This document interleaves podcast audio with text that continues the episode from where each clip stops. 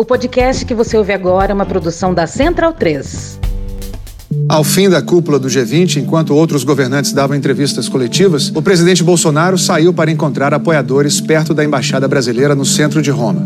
O presidente tratou de forma hostil os jornalistas. E os seguranças que estavam ao redor dele foram violentos com quem tentou fazer perguntas. É a retórica beligerante do presidente Jair Bolsonaro contra jornalistas que está na raiz desse tipo de ataque. Essa retórica não impedirá o trabalho legítimo da imprensa. Perguntas continuarão a ser feitas. Os atos do presidente continuarão a ser acompanhados e registrados. É o dever do jornalismo profissional. Mas essa retórica pode ter consequências ainda mais graves e o responsável será o presidente. A ANJ afirmou que a violência contra os jornalistas é consequência direta da postura do próprio presidente, que estimula com atos e palavras a intolerância diante da atividade jornalística. A Associação Brasileira de Jornalismo Investigativo também repudiou a agressão. Em nota, afirmou que, ao não condenar atos violentos de seus seguranças e apoiadores a jornalistas, que tão somente estão cumprindo seu dever de informar, o presidente da República incentiva mais ataques do gênero em uma escalada perigosa e que pode se revelar fatal. A Abrage afirmou ainda que atacar o mensageiro é uma prática recorrente do governo Bolsonaro, que assim como qualquer outra administração, está sujeito ao escrutínio público. Então, bundão é o Jair.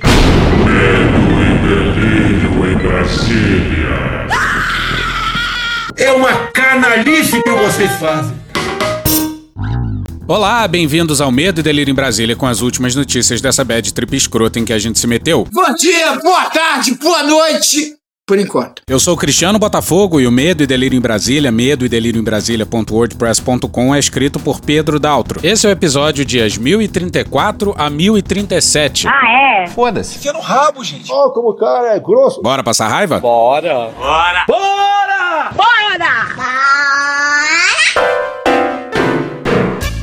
Paura e delírio in Itália. It's me! Jair! Bom, esse é o governo que faria o Brasil voltar a ser respeitado no mundo, lembra? O Brasil será respeitado lá fora. O Brasil não será mais motivo de chacota junto ao mundo. Inclusive, recentemente na ONU, o Bolsonaro mandou essa aqui. Meu governo recuperou a credibilidade externa. E foi droga, hein? Mas, Deu errado. Se isso faz de nós um páreo internacional, então que sejamos esse páreo. há poucas semanas saiu o episódio Medo e Delírio na ONU. E se você não ouviu, tudo bem. Tudo bem, o caralho, tá errado. Tá muito errado isso. Bom, caso você queira ouvir, é o dia 996. E agora se prepare para uma ópera bufa. Não. Protagonizada pelo presidente da República na. Ah, Itália! Mas vamos tentar ir cronologicamente. A Itália, Ah, Itália! onde se realiza o encontro do G20, deveria ser a primeira parada do presidente brasileiro na Europa, já que, na sequência, os líderes mundiais vão se reunir novamente em Glasgow, na COP26, para debater coisas hum, desimportantes, tipo uma emergência climática. E justamente quando desembarcava na Itália, Ah, Itália! o governo brasileiro anunciou que o Bolsonaro não vai participar da COP26, não. Ah, vai te tomar no cu, rapaz. Guilherme Mazui no G1 no dia 29. A COP26 é a Conferência Mundial sobre o Clima organizada pela ONU. O evento começa nesse fim de semana em Glasgow, na Escócia. A principal autoridade brasileira na conferência será o ministro do Meio Ambiente, Joaquim Leite. Pobre coitado, nunca ouvi falar. A Globo News, a presidência enviou a seguinte resposta sobre a ausência do presidente. Abre aspas, por motivo de agenda, Agenda. Agenda. Agenda. Agenda. Agenda. o presidente da República participará da COP26 por meio de vídeo, gravado e já enviado aos organizadores do evento. Que coisa feia! Entendeu? Motivos de agenda. No domingo, em uma aparição que não estava em sua agenda, ele compareceu a um torneio de canto de pássaros. Se rolasse um culto evangélico lá na COP, ele colava. Bolsonaro não tá interessado em governar. Só pensa naquilo.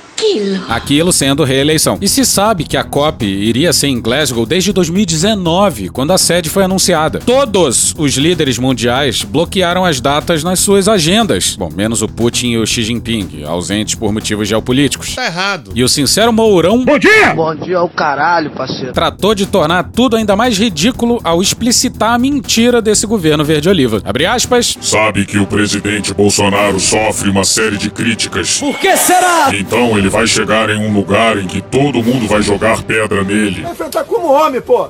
Não como moleque. Está uma equipe robusta lá. Um ministério técnico. Com capacidade para, vamos dizer, levar adiante a estratégia de negociação. Nós não queremos negociar nada! Fecha aspas, disse Mourão. E a seguir vai uma confissão maravilhosa que explica por que os generais acham que ONGs são agentes internacionais prestes a dinamitar a soberania nacional. Abre aspas. A maioria das pessoas que tem realmente uma consciência ambiental maior é de esquerda. Exatamente isso. Então, a crítica política embutida nisso aí.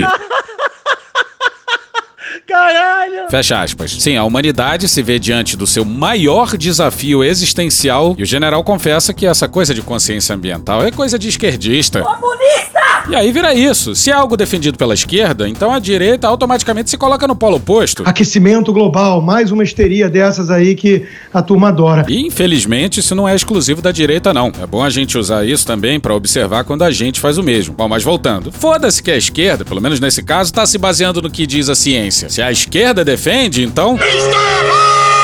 Esse pessoal do meio ambiente, né? Se um dia eu puder, eu confino-os na Amazônia, já que eles gostam tanto do meio ambiente. Mas voltemos à mentira óbvia do problema de agenda do cara que fala no cercadinho todo dia e inaugura ponte de madeira por aí. Eduardo Gaia, e já aproveito para pedir desculpa que eu pronunciei o nome dele errado outro dia, no Estadão no dia 29. Sem comparecer à COP, o presidente brasileiro deixará de se encontrar com importantes líderes globais para comparecer a uma cerimônia em Anguillara Veneta, na Itália. Ah, Itália! Cidade de origem da família Bolsonaro. Vai trabalhar, vagabundo. Lá receberá o título de cidadão local. Não, brother. Que indecisão. O que fazer? Será que vou numa conferência global sobre o clima ou em uma homenagem a mim mesmo na cidade dos meus antepassados? Ninguém gosta de pessoas egocêntricas. É verdade. Isso é o que é mais louco. Não é que ele teria algo importantíssimo aqui no Brasil? Uma reunião ministerial de emergência inventada, às pressas para justificar a ausência e evitar outro show de constrangimento na gringa. O que pensando bem seria até bom, né?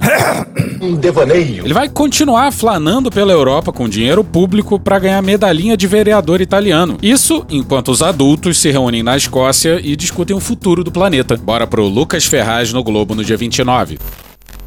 A grande ausência na agenda de Bolsonaro em sua passagem por Roma será um encontro com o Papa Francisco. Comunista do inferno! Did you see what I did there? Que recebe hoje Biden no Vaticano, o segundo presidente católico da história dos Estados Unidos. Look at them, bloody Catholics. O pior é que, se perguntar pro religiosíssimo Air quotes. Bolsonaro, periga ele dizer que o Papa foi excomungado pelo Olavo umas três vezes e eu não me reúno com o impostor. Ok, pessoal?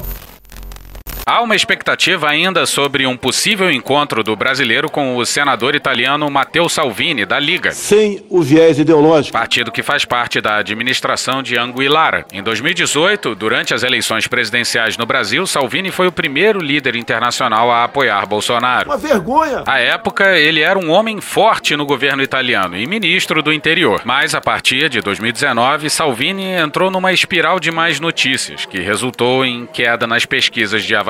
Graças a Deus, aleluia.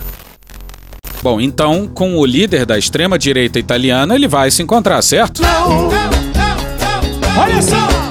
Ao que parece, Salvini prefere não passar pelo constrangimento. Se fodeu.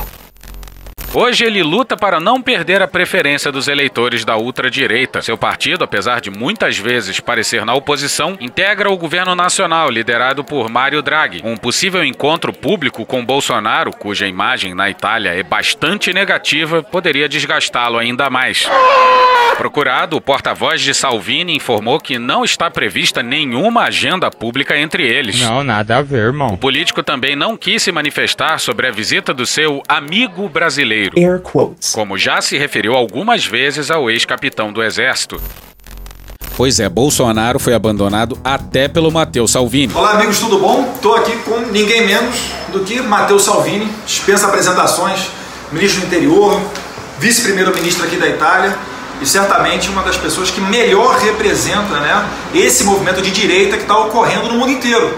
Se nós olharmos né, a mudança que houve do socialismo para uma economia de mercado mais liberal e para os valores conservadores, nós temos aí o Jair Bolsonaro no Brasil, Trump nos Estados Unidos, grande Benjamin Netanyahu que venceu né, a eleição agora em Israel, e aqui na Europa tem Viktor Orbán e também tem Matteo Salvini, que a gente está encontrando aqui em Milão. Lembrando que o Salvini não é mais ministro. Ele tentou dar um golpe, assumir o poder e se fudeu olimpicamente. Eu fico muito triste, cara, desaberto, filho da puta!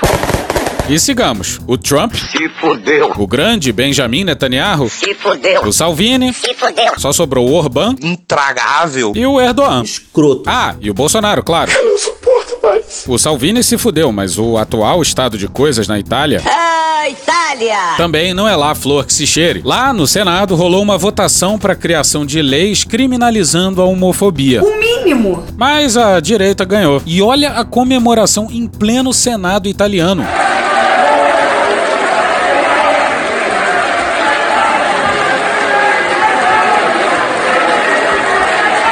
Welcome to medieval times. De cair o orifício retal das nádegas. Bora pro Matheus Magenta no dia 30 na BBC News Brasil.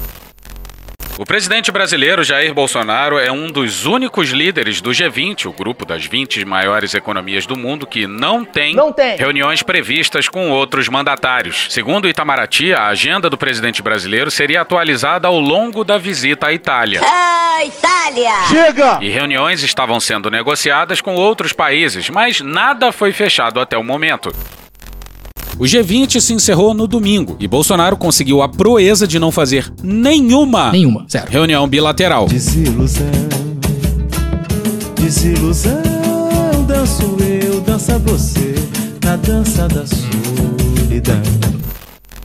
Há outros sinais do isolamento do líder brasileiro durante o evento. Uma reportagem do jornal italiano La Repubblica ressaltou que a edição da cúpula de líderes do G20 desse ano foi marcada pela volta dos apertos de mãos, praticamente banidos durante a pandemia de Covid-19. Abre aspas, mas nem para todo mundo, fecha aspas, ressalva a publicação. Abre aspas, o presidente italiano Mario Draghi deu a mão a muitos dos primeiros ministros que chegaram nessa manhã à Núvola, onde ocorrem os trabalhos desses dois dias. Mas não para o presidente Bolsonaro, que disse que será a última pessoa no Brasil a se vacinar. Afinal, ele acredita que as vacinas causam a AIDS, algo dito por ele em um vídeo que as redes sociais nos deram a graça de censurar. Não foi bem isso que o Bolsonaro falou, mas foda-se ele. Deixa cada um se fuder do jeito que quiser. Quem mandou falar merda? Agora tu aguenta. Mas sim, o anfitrião tem que cumprimentar todos, mas aí Bolsonaro, né? Nojento. Vejam o vídeo do UOL, filmado pelo excelente Jamil Chad. A situação é o supra-sumo do constrangimento. Todos os líderes reunidos na antessala, conversando entre si, em rodinhas, e Bolsonaro cruza por todos solitariamente. Sozinho, sozinho. E vai ao encontro das únicas pessoas que lhe dariam atenção, muitíssimo provavelmente porque foram pagas para isso. Na antessala da primeira reunião de líderes do G20, Bolsonaro só havia trocado palavras com os garçons. Agora escuta o diálogo com os garçons italianos. Em vídeo é mais constrangedor, mas ouvindo já dá para ver o grande show de constrangimento protagonizado pelo presidente brasileiro. Todo mundo italiano aí? Tutti buona gente italiana. Buona gente? va bene? Sua família é na Itália? Bolsonaro. Família Monturi e família Pardini. Fiquei muito triste quando o Brasil a Itália em 70, de 4 a 1. Espero que eles acreditem. Obrigado, obrigado. Que vergonha para o Brasil. Óbvio, não tem problema nenhum conversar com o garçom. É até simpático. Inclusive, a forma como a pessoa trata os garçons é uma bela pista do caráter da pessoa. Vide. Homem do broche de caveira. Sai daí, eu você não entendeu? O problema é um presidente brasileiro, num encontro com outras lideranças mundiais, só conseguir conversar com os garçons. E porra, coitado dos garçons. Depois desse momento, Bolsonaro se vira para os demais líderes e fica olhando, meio perdido, apontando para alguns e falando alguma coisa com o tradutor ali do seu lado. Depois de muita luta, conseguiram falar com o Erdogan. Até que os assessores o levaram para cumprimentar o colega turco, Recep Erdogan. Em conversa informal com o presidente da Turquia, Bolsonaro disse que a economia do Brasil está voltando forte. As previsões, tanto para o PIB quanto para a inflação até 2024, pioraram. Ah, mas vai ser pontual? Os dados estão mostrando que não, que provavelmente o Brasil vai sofrer consequências desse desarranjo econômico por dois, três anos à frente. Quer dizer, não vai ser mais só a superação da pandemia. Mas a mídia, como sempre, atacando. O Brasil é o único país do G20 com estimativas de recessão em 2022. O Itaú, por exemplo, para surpresa do mercado, inclusive, soltou agora há pouco um comunicado de revisão das suas, das suas estimativas dos principais indicadores e passou a rever queda do PIB no ano que vem. Mas a avaliação de que a economia do Brasil está voltando forte não é um consenso entre instituições financeiras. Em resposta, o mandatário da Turquia mencionou que o Brasil tem grandes recursos petrolíferos e a Petrobras. Bolsonaro rebate, abre aspas, Petrobras é um problema. Mas estamos quebrando monopólios, com uma reação muito grande. Há pouco tempo era uma empresa de partido político. Mudamos isso, fecha aspas. Caralho! Erdogan perguntou por fim sobre a eleição brasileira e, ao ouvir que ela ocorrerá em 11 meses, disse a Bolsonaro que ele ainda tem bastante coisa para fazer. Abre aspas. Eu também tenho um apoio popular muito grande. Tu tava fora do Brasil, irmão? Temos uma boa equipe de ministros. Um ministério técnico. Não aceitei indicação de ninguém. Mentira. Fui eu que botei todo mundo. É mentira dele. Prestigiei as Forças Armadas. Passou da conta, agora chega. Um terço dos ministros é de militares profissionais. Não é fácil. Fazer as coisas certas é mais difícil. Fecha aspas, responde o presidente brasileiro. E é, de novo, Bolsonaro usando um palco internacional para falar para o seu público interno. O que, que interessa ao Erdogan? Se a imprensa ataca ele? Se havia aparelhamento da Petrobras? Se a equipe de ministros dele é técnica? Se ele não aceitou indicação para ministério? Se ele prestigiou as Forças Armadas? É a única conversa que você tem e você fala isso. Porra! Bora para Ana Estela de Souza Pinto na Folha no dia 30. Durante os cerca de dois minutos de conversa, Bolsonaro não fez nenhuma pergunta sobre a Turquia a Erdogan. Fique atento se você apresenta esse padrão de comportamento de demonstrar pouco interesse com as outras pessoas e se preocupar muito consigo mesmo. Também não dirigiu nenhuma palavra a Schultz, que depois de algum tempo virou de costas e passou a conversar com o primeiro-ministro do Reino Unido, Boris Johnson. Uma vergonha histórica. E vale a pena ver isso em vídeo, porque as expressões faciais e a linguagem corporal dizem muito. Se bobear, Bolsonaro nem sabia quem era esse tal de Scholz, que é o vice-chanceler e atual ministro das Finanças alemão. Jamil Chad fez um baita relato das aflições do solitário presidente, no UOL no dia 30.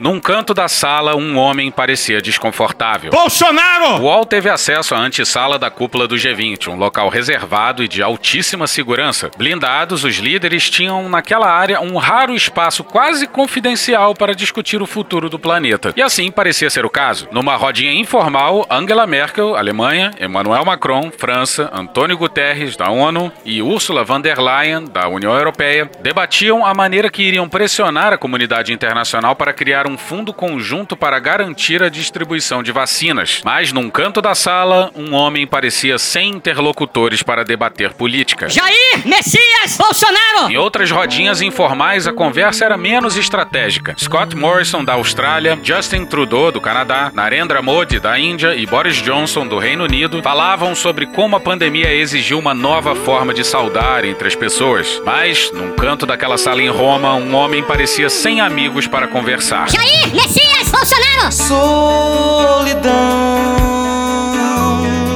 de manhã.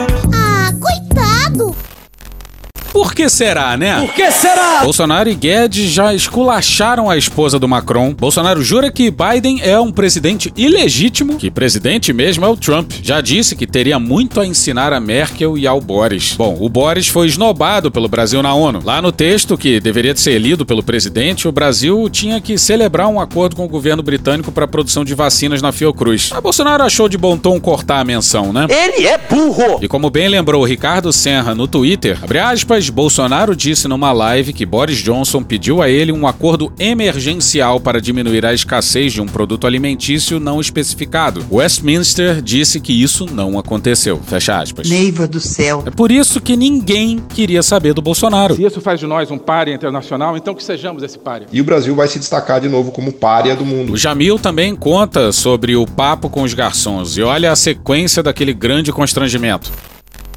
O brasileiro então se virou para o restante do salão e se deparou com um cenário de grupos que falavam entusiasmadamente sobre assuntos dos mais variados. Ele, porém, permaneceu por longos minutos sozinho, apenas apontando o dedo para aqueles que ele achava reconhecer. Quando um de seus seguranças se aproximou, Bolsonaro brincou e, em plena Itália, lançou mais comentário por conta da aparência do profissional.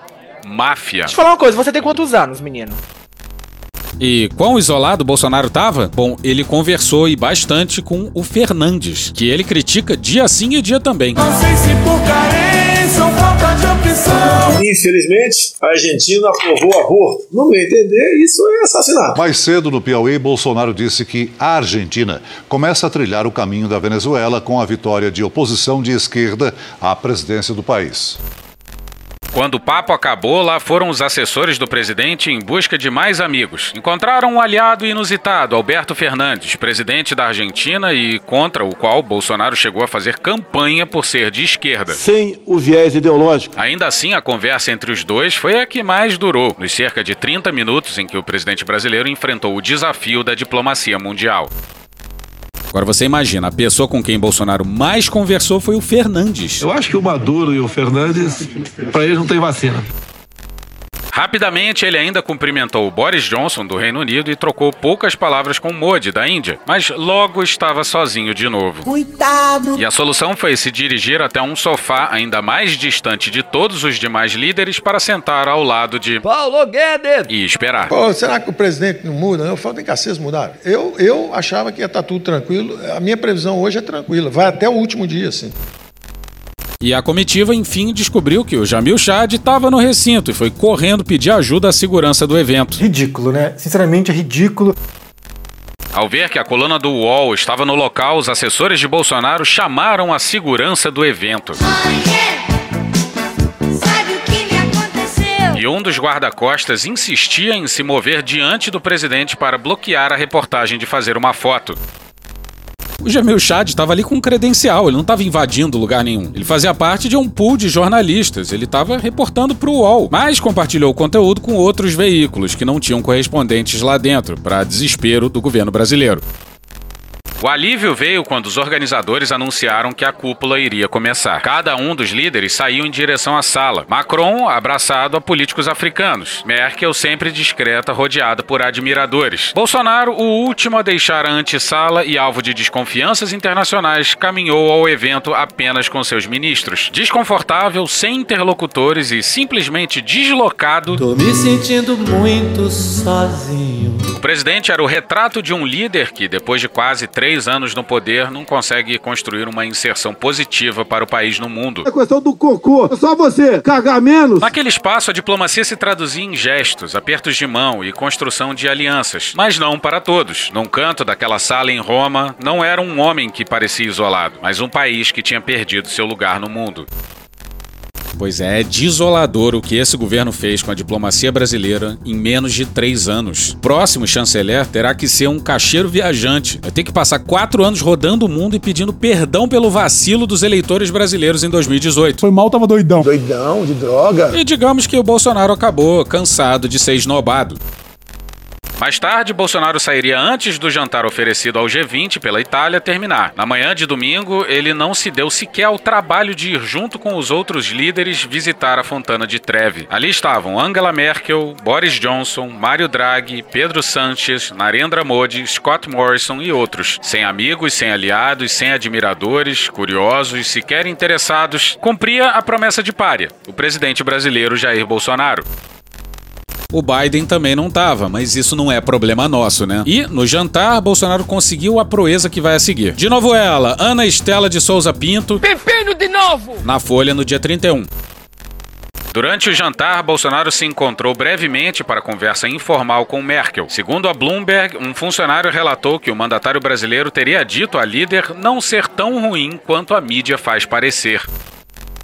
Pois é, ele não é tão ruim, ele é pior ainda. Não precisa ser mágico para descobrir isso aí. A cúpula se encerrou no domingo e Bolsonaro realmente não fez qualquer reunião bilateral. Havia alguma expectativa de alguma reunião marcada de última hora, mas nem isso a diplomacia brasileira conseguiu. E é tudo por demais absurdo. Num dos passeios do presidente tinha um cantor numa praça italiana e Bolsonaro tomou o microfone dele no meio da canção e.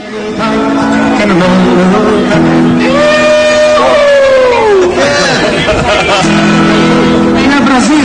É, Brasil. E acredite, a parte mais absurda ainda vem agora. Calma, que piora. O único chefe do mundo está sendo investigado. Está acusado de genocida. É a política, né? Eu também. Same here. Vou com ele para a área. O terceiro país que mais vacinou. We're going to be spending time in the Alguns queriam que eu comprasse 200 milhões de doses em 2020. Tinha vacina. Bom, isso aí é uma conversa entre o Bolsonaro e o Tedros Adhanom. Tava o Bolsonaro, o Tedros, o Queiroga e o tradutor. É o Queiroga que fala eu também, querendo dizer eu também fui acusado de genocídio. Ele diz também eu vou com ele pra AI. Eles falam isso rindo. Agora você imagina o desconcerto do Tedros. Qual a origem do vírus? A question to you, a question to you, talking about the tricky question, what is the origin of the virus? We're still studying. Ainda estamos estudando. Ainda estamos estudando. É, Olha a risada dele na pergunta sobre a origem do vírus. Isso aí é um tapa na cara dos chineses. Eu falei a palavra China hoje de manhã? Não falei. Completamente desnecessário. E acredite você, Bolsonaro gravou essa conversa informal, informal, com o presidente da OMS e postou no seu YouTube, na íntegra, dizendo que todos deveriam ver a conversa. Isso certamente vai cair muito bem com a OMS. Ao solitário e isolado Bolsonaro restou fazer o que qualquer turista faz: sair andando por aí. No segundo dia de visita a Roma, Bolsonaro foi xingado e vaiado nas redondezas da embaixada brasileira, onde está hospedado. O mandatário brasileiro foi chamado de genocida e incompetente quando voltava de um passeio na região do Vaticano.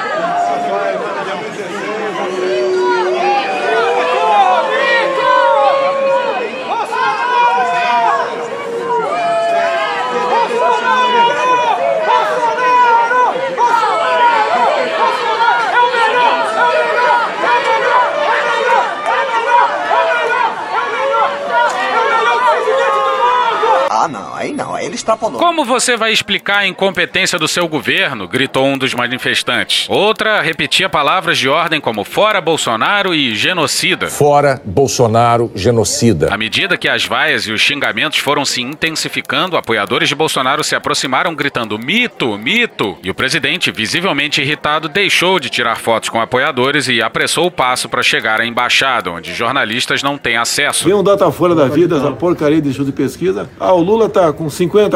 O cara não consegue no botequim tomar, um, tomar uma cachaça, quer ser vaiado. Agentes de segurança brasileiros e italianos impediram repórteres de se aproximarem do presidente, empurrando e segurando os profissionais de imprensa.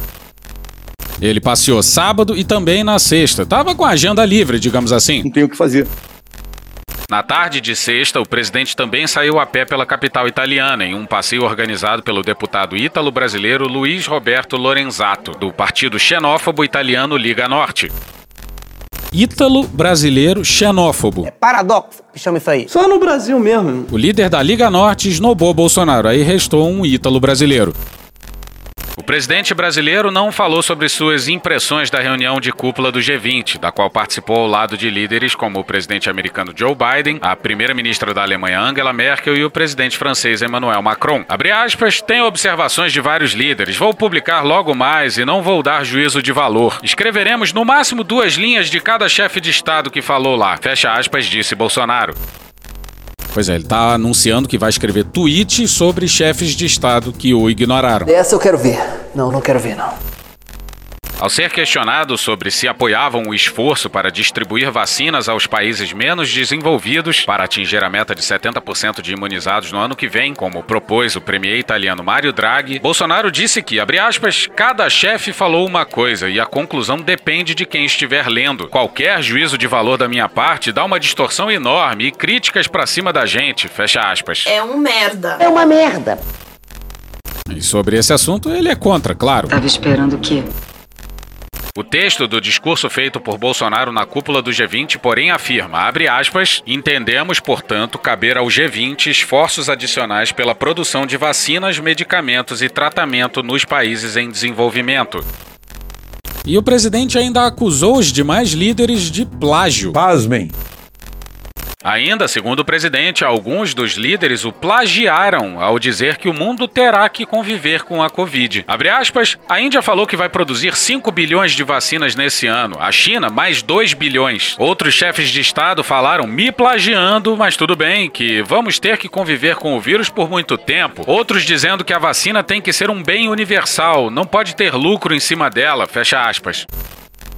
Bolsonaro inicialmente disse que não ia ser nada essa tal de pandemia aí. Está sendo superdimensionado o poder destruidor desse vírus. Na ordem de 800 pessoas, a previsão é não chegar a essa quantidade de óbitos no tocante ao coronavírus. Depois ele falou que era inevitável as pessoas se contaminarem e que 60 ou 70% das pessoas iam pegar. O vírus é uma coisa que 60% vai ter, ou 70%. 60% a 70% da população será infectada. Vai molhar 70% de vocês. Aproximadamente 70% da população vai ser infectada. O vírus vai atingir 70% da população. Infelizmente é a realidade. 70% vai pegar o vírus, não tem como. 70% aproximadamente das pessoas serão infectadas pelo vírus, é uma realidade. 60% dos brasileiros já foram ou serão infectados. De 60% a 70% da população vai ser infectado. Ninguém contesta esse número. Vai atingir pelo menos 70% da população. O vírus vai atingir no mínimo 70% da população. Não adianta que vai pegar. 70% vai se, vai se contagiar. No mínimo 70% vai pegar. 70% das pessoas vão se contaminar. Pelo menos 70% da população vai ser infectada. Chato pra caralho. E sempre se disse que o vírus passaria a ser um dos vários vírus circulantes, como é o H1N1 hoje. Aí ele acha que ele disse isso. Era inevitável controlar o vírus, inclusive para o funcionamento da economia. Ainda mais quando já se falava do desenvolvimento de vacinas. Valia esperar para salvar vidas. Ninguém disse que o vírus ia sumir. Isso aí é mais um espantalho bolsonarista. A gente vai conviver com a Covid por muitos anos, mas com a cobertura vacinal ela vai matar no mesmo nível das outras doenças. Não vai ser uma carnificina como a gente está testemunhando pelas bandas de cá. Não vai ter gente em grande quantidade se afogando no seco, por exemplo. O apelo que eu faço aí, que aqui é contra, sem problema. Se tu começar a sentir um negócio esquisito lá, tu segue aí a receita do, do ministro Mandetta. Você vai para casa, quando você estiver lá. Falta de ar, você vai pro hospital. Pois é, esse aí é o som do presidente imitando um paciente de Covid buscando ar. Mas entra em cena o Heleno. Não, brother. E vamos de novo com ela, Ana Estela Souza Pinto, na Folha no dia 30.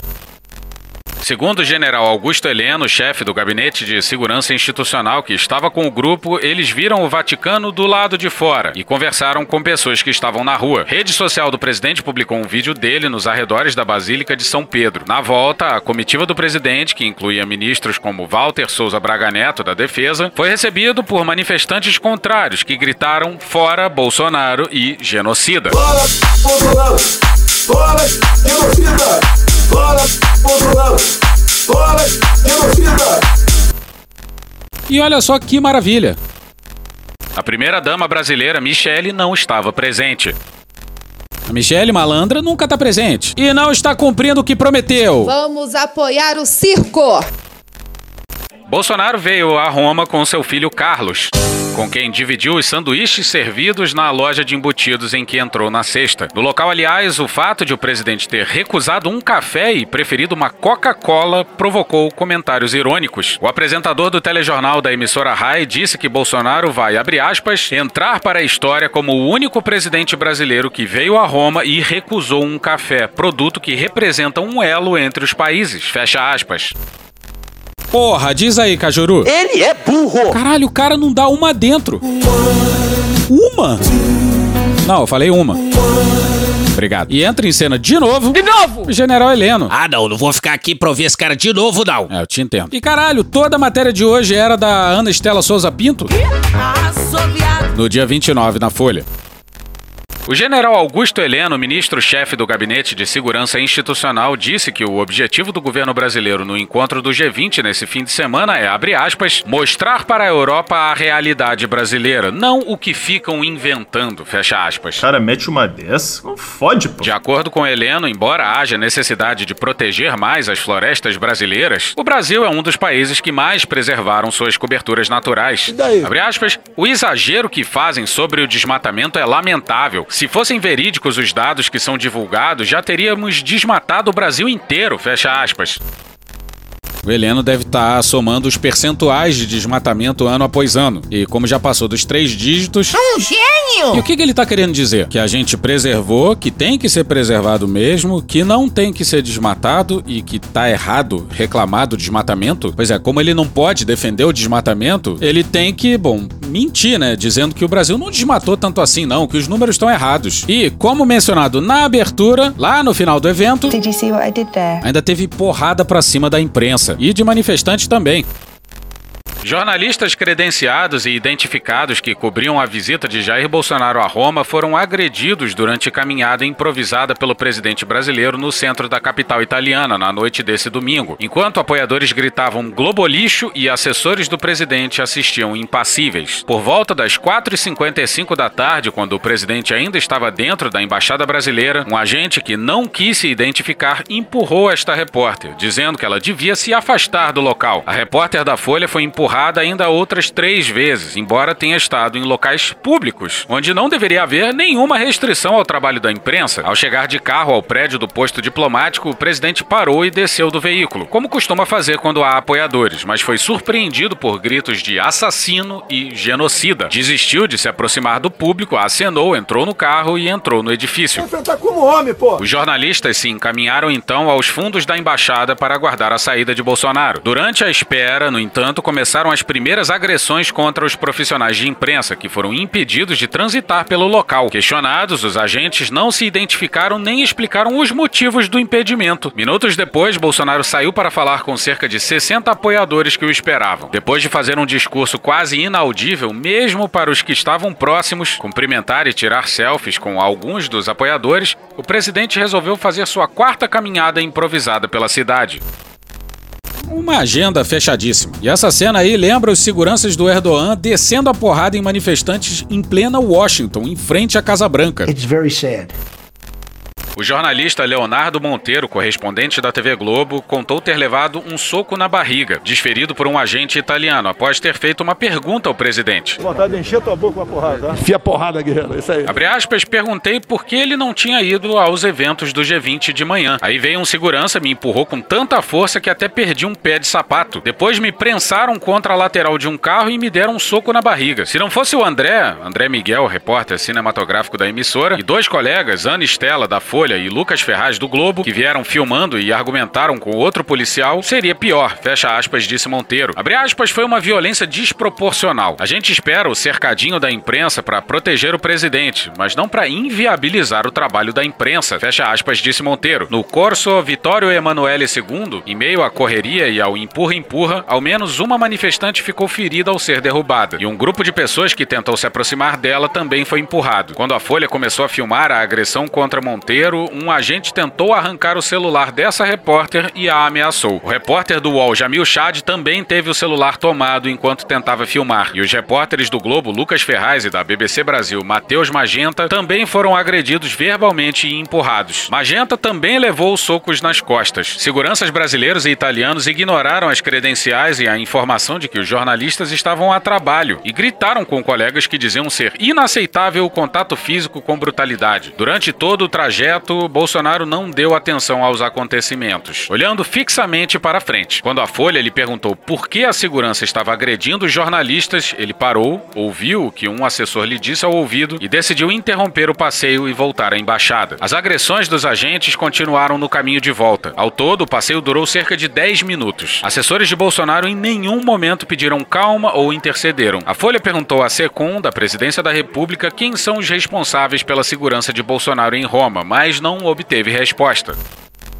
E numa entrevista a uma TV italiana, o Bolsonaro ainda disse que o Lula foi financiado pelo dinheiro do narcotráfico. Paralelepípedo de crack? Paralelepípedo de crack? Paralelepípedo de crack. E de novo ela, Ana Estela de Souza Pinto, no dia 31 na Folha. Só deu ela hoje. Ele afirmou que o ex-presidente estaria entre várias autoridades de esquerda no Brasil e na Espanha que teriam recebido recursos oriundos do narcotráfico da Venezuela. Abre aspas, esse é o último retrato do Lula. No mais, ele foi condenado em três instâncias no Brasil e, por um casuísmo, o processo foi anulado no STF. Fecha aspas, disse Bolsonaro. Não fala mais dessa bobagem, não. Na entrevista à TV italiana, embora tenha admitido que há algum desmatamento ilegal no país, minimizando os índices que apontam pioras nesse sentido, Bolsonaro disse que o Brasil é um exemplo para o mundo. Ele não é exemplo para ninguém. Abre aspas, tanto é que nesse ano estamos indo tão bem que a imprensa não tem falado nada, fecha aspas. Caralho! Disse o presidente em desconexão com a realidade da cobertura jornalística dos principais meios de comunicação do país. Você lê a imprensa, você, você não consegue viver. Então faz o que eu faço. Não leio mais, não vejo a Nacional. E aqui só nos resta de todo o coração pedir sinceras desculpas pro mundo. Era pra gente falar sobre o Alan Nada dos Santos enquanto manteúdo do Eduardo Bolsonaro. Sim, o Alan Nada dos Santos dizia pelo zap que a sua mansão em Brasília era paga pelo filho do presidente da República. Era pra ser segredo, mas sabe como é que é, né? Ele. Mas acabou nosso tempo. Culpa é desse velório gringo do país protagonizado pelo presidente. Vem, Cunha! Que Deus tenha misericórdia dessa nação. E hoje ficamos por aqui. Veja mais, muito mais em medo o blog escrito por Pedro Daltro. Esse episódio usou áudios de Desmascarando, Fantástico, Choque de Cultura, Programa do Datena, Away de Petrópolis, Carla Bora, Nintendo, BBC News Brasil, Samuel Mariano, Parafernália, Rede TV, Nosferato Sound Effects, Diogo Defante, Marco Antônio Vila, Fábio Chaves, Rede Globo, Petit Jornal, Jovem Pan, Cartoon Network, AFP Portugal, Chico Buarque, Porta dos Fundos, Fez Lian Studios, Luciano Mar Marques, Drauzio Varela, Barclays UK, Monty Python, Intercept Brasil, Side Bamba, Costinha, A Praça é Nossa, Victor Camejo, Jut Jut, The Cable Guy, CBN, Paulinho da Viola, UOL, CNN Brasil Business, Bonitinha Mais Ordinária, O Assunto, Podcast Flow, Djavan, A Turma do Cocoricó, Paulo Gala, Jornal da Record, Jovem Pan News, Turma da Mônica, Zumbis em Brasília, Henry Bugalho, Cauê Moura. Abraço pro Cauê Moura. TV Pública de Angola, OCP News, Metrópolis, Falha de Cobertura, TV Folha, Hora do Rush, Jornal Nacional, Poder 360, Porta dos Fundos, Patrícia Miguel, Instituto de Economia da Unicamp, CNN Brasil, Desmentindo Bolsonaro, Sport TV, TV Brasil, Brian McKnight, Clipes do Balde, Pica-Pau, CNN 5 Fatos, TV Câmara, Podcast Conversa Laurindo, Chico Botelho, Podcast Panorama CBN, TV Senado, Rádio Band News FM, Léo Stronda, Hermes e Renato e The Office. Thank you! Contribua com a nossa campanha de financiamento coletivo. É só procurar por Medo e Delírio em Brasília no PicPay ou ir no apoia.se barra medo e delírio. Porra, doação ao caralho, porra. Não tem nem dinheiro pra me comprar um jogo de videogame, morou, cara? Pingando um capilé lá, vocês ajudam a gente a manter essa bagunça aqui. Assine o nosso feed no seu agregador de podcast favorito e escreve pra gente no Twitter. A gente joga coisa também no Instagram e no YouTube. E o nosso Faz Tudo Bernardo coloca também muita coisa no Cortes Medo e Delírio no Telegram. E agora a gente também tem uma loja, loja.medoedelirioembrasilha.com.br. Eu sou Cristiano Botafogo, um grande abraço e até a próxima. Bora passar raiva junto? Bora! Permite uma parte? Não lhe dou a parte. Não lhe dou a parte. Manu da Cuíca, compositor e percussionista, no podcast Conversa Laurindo. A livre concorrência, sem nenhum tipo de, de intervenção ou de regulação, ela é tende ao massacre. Porque quem dá mais, dá mais e quem não dá mais tá fora do jogo. Entendeu? É a corrida de carro. Tô de Ferrari, tô de bicicleta, tô de Fusca. Mas eu não obriguei ninguém a ter Ferrari, sim, mas eu tenho Ferrari, entendeu? O cara de Fusca não, não brinca. Porra! Porra! Porra! Porra! Putinha do poço! Problemas? Pornô. Pornô. Paralelepípedo de crack? Paralelepípedo de crack? Paralelepípedo de crack. Presidente, por que sua esposa Michele recebeu 89 mil de Fabrício Queiroz? Parte terminal do aparelho digestivo. Pum. Que bom do bom. Agora, o governo tá indo bem. Eu não errei nenhuma. Eu não errei nenhuma. Zero. Porra. Será que eu tô errando falar isso daí? Não tem como não dar errado. Vai dar errado. Tem tudo para não dar certo. O cu dilatado.